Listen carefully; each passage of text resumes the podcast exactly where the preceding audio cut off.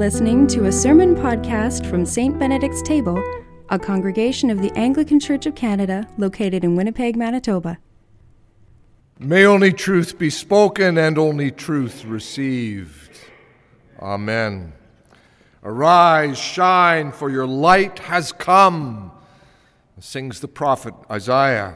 The glory of the Lord has risen upon you, for darkness shall cover the earth, thick darkness the peoples. But the Lord will arise upon you, and his glory will appear over you. This is a deeply hopeful text written to an Israel that had known the complete upheaval of its old life under the iron rule of the Babylonian Empire. When Babylon had taken the leading citizens of Jerusalem and sent them away into exile, there would have been some who would have wondered if there would ever be another new day. Recall those lines from Psalm 137. By the rivers of Babylon, there we sat down and there we wept, when we remembered Zion, Jerusalem. And how could we sing the Lord's song in a foreign land? How could we possibly sing the Lord's song here in captivity, with word now coming to us of the smoldering remains of the once glorious city of Jerusalem? How? It's over. We're finished. God has clearly left us.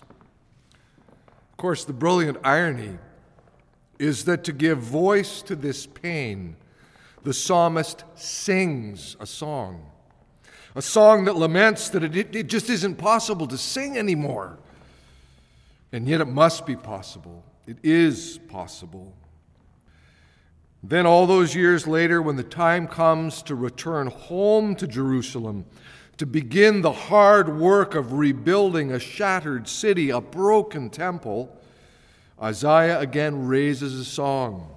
Arise, shine, for your light has come. Your light has come again. But you know, that light seems to come and go, to flicker and smolder, then to burn brightly again, and then back to smoldering. Israel's journey as God's people is not easy, because God asks of them a covenant faithfulness that often seems to elude them, and they stumble forward, often in the dark. This passage tonight from the Gospel according to Matthew finds them very much in the dark. The Roman Empire is in power, the wily King Herod serving the role of a state-sanctioned local king.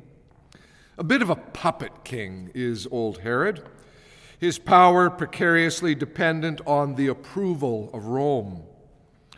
To hold that power, he has to quell anything that looks like a challenge to his rule. It is simply the political reality in which he lives.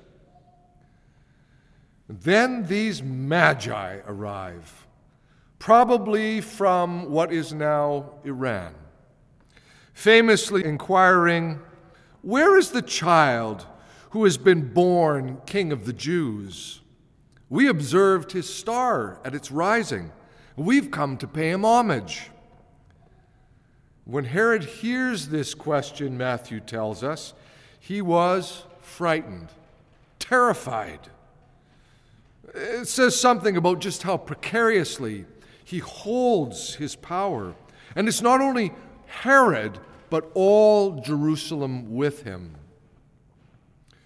And here Stanley Hauerwas comments, "So all Jerusalem with him is fearful, indicating that Herod's rule is possible because the fear of those he rules makes Herod's rule seem necessary.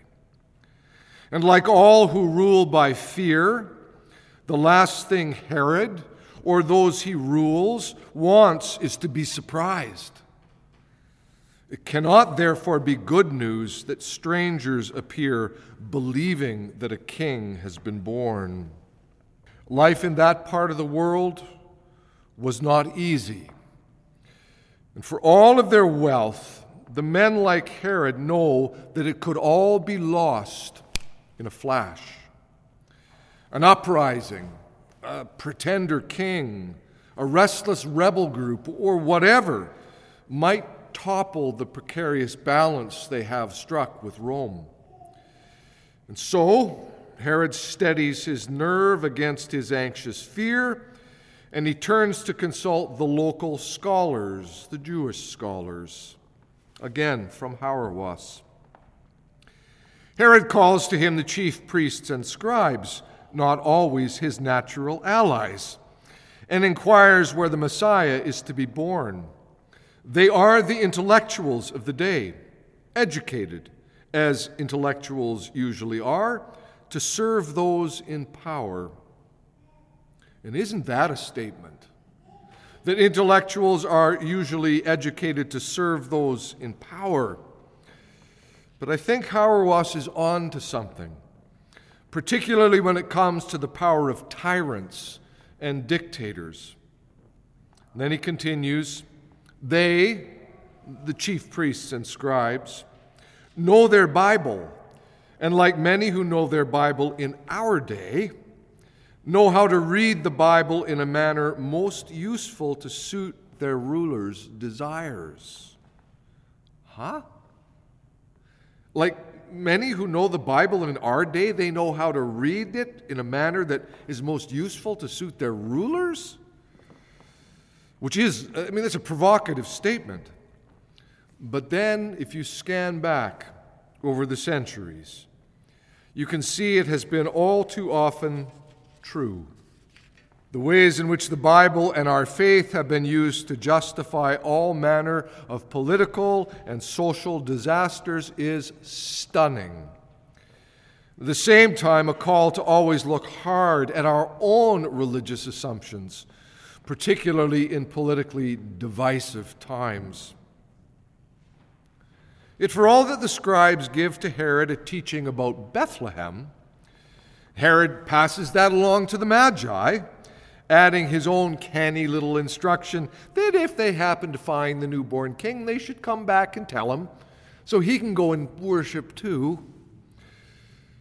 Off they go to Bethlehem.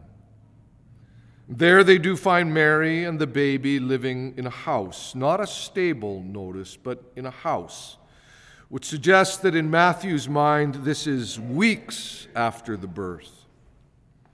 They knelt down and paid him homage, after which they presented their regal gifts. And having been warned in a dream not to return to Herod, they left for their own country by another road. Well, the story does continue from there, detailing the desperate acts of the tyrant King Herod. But on this day, on Epiphany, we stop at the moment of their departure. And here I just ask on this evening on which we will baptize a wee little child, what does all of this have to say to her parents and her grandparents and the godparents and to all of us? Here in Canada, we don't live in the depths of darkness of something like the Babylonian exile, or the iron rule of the empire and its puppet King Herod. I mean, these have not been easy years, and there's tough times certainly, but not like those. Our world does know some pretty deep darkness, and there are many right now who live on the very edge of what feels like a complete collapse. But largely here in this country, what is it that these texts have to say about baptism? Well, they say to mom and dad and grandparents and godparents and those close to her, raise her to be a seeker.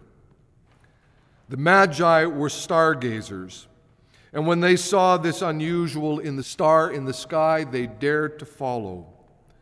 May she always have that courage too, to dare to seek. Raise her to hear our deep stories. The Magi could only get so far by following a star in the sky. What they needed to complete their journey was the wisdom of the deeper scriptural texts. So remember that and tell her those stories.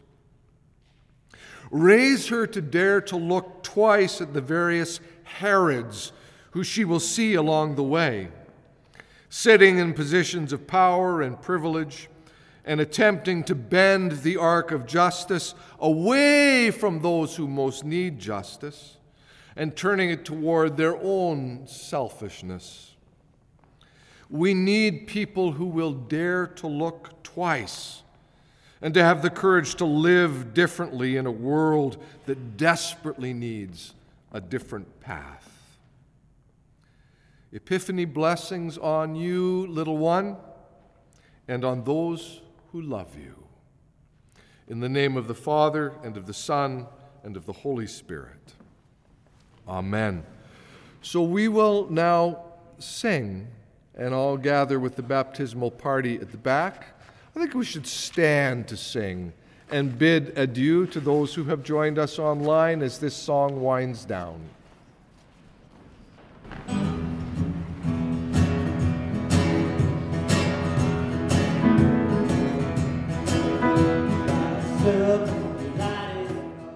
This has been a sermon podcast from St. Benedict's Table. For information on our church and to access the full catalog of our podcasts going all the way back to 2006, visit us online at stbenedictstable.ca. In addition, if you are interested in supporting our online work, you can find information on the website using the Donate button located on the top right-hand corner. Thanks for listening.